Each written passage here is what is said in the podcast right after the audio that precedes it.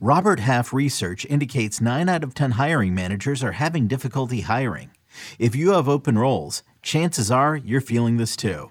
That's why you need Robert Half.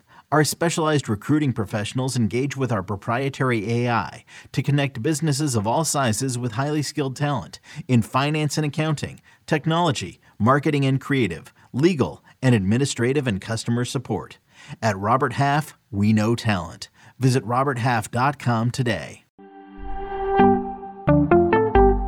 Let's help set those lineups for Monday. Up next on Fantasy Baseball Today in 5. Welcome into FBT in 5 on Saturday, July 15th. I am Frank Stampfl, joined by Scott White, and let's get into our Week 17 preview. These are for those who just set their lineup this weekend, and now you need to set your lineup again on Monday. Two star pitchers, Scott. You've got four names written down here. Yes, I do. We're going to start with Domingo German, who's right at the cutoff, 80% rostered. His first start is at the Angels, but his second start is against the Royals. So if he can get through that first start, things should really be good for him to end the week. Volatile pitcher, obviously. In, in two of his last three starts, he's allowed a combined one hit, but then the one in between was a disaster high swinging strike rate. I think because that second ma- matchup is so favorable, uh, I'll, I'll, see the glass half full on Domingo German. Bryan Woo has been great since getting roughed up in his major league debut. A lot of the underlying numbers look good for him too, and his matchups this week against the Twins and the Blue Jays, they don't sound that favorable. But if you look at where those rank, teams rank in terms of runs scored, they're actually better than you think. The matchups.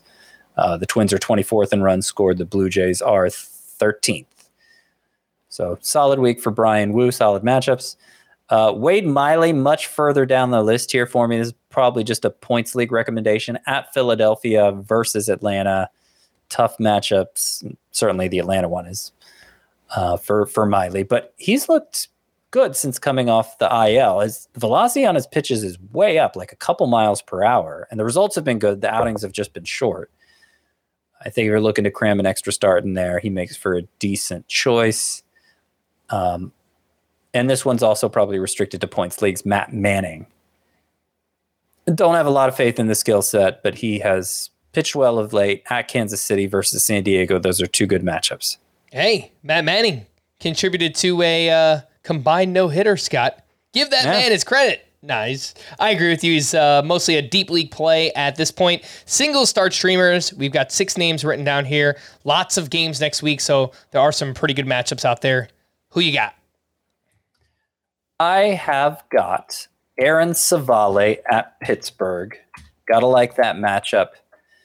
Civale's been pitching great of late, and he's been he's been the sort of pitcher that fantasy analysts have been in and out on over the years. And I, I don't think the upside is anything to write home about. But in nine starts this year, 256 ERA, 106 ERA. So no harm in running him out there at Pittsburgh.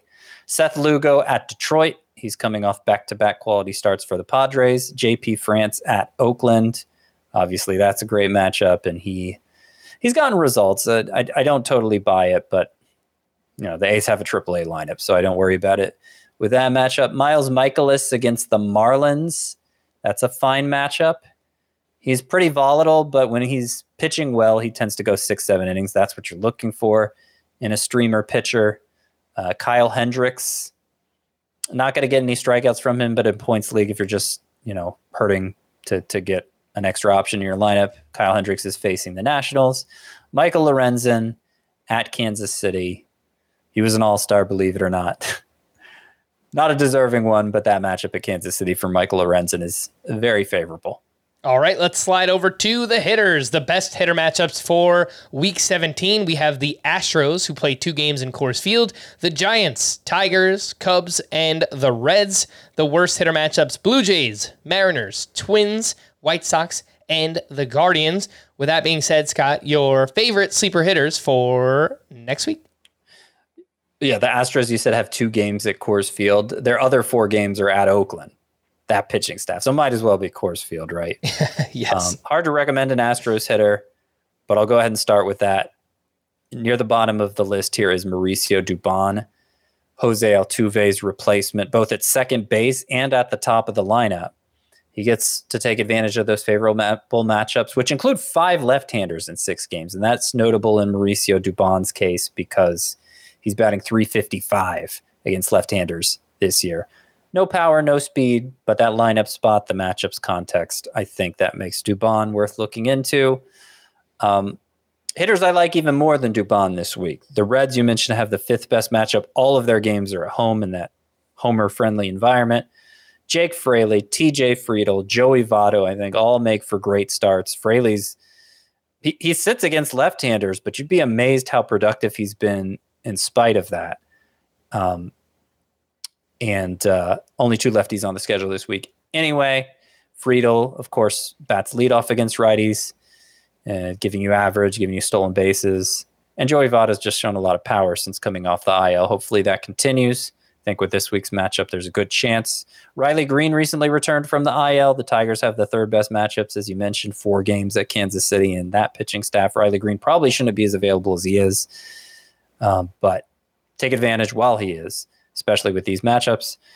For the Marlins, who uh, are facing the Cardinals and Rockies pitching staffs this week, you got Bryan De La Cruz who appears on this list a lot. You also have Garrett Cooper, who was hot leading up to the break and is playing every day for the Marlins. Only 24% rostered. Uh, Jarred Duran was one of the hottest hitters before the break and, and seems to have reemerged as the Red Sox leadoff hitter. And also Seiya Suzuki for the Cubs, who have the fourth best matchup. Four of their seven games are against left handed pitchers. Seiya Suzuki batting 319 against lefties. All right, we're going to wrap there. For more extensive fantasy baseball coverage, listen to the Fantasy Baseball Today podcast on Spotify, Apple Podcasts, the Audacy app, or anywhere else podcasts are found. Thanks for listening to Fantasy Baseball Today in 5, and we'll be back again next week. Bye bye.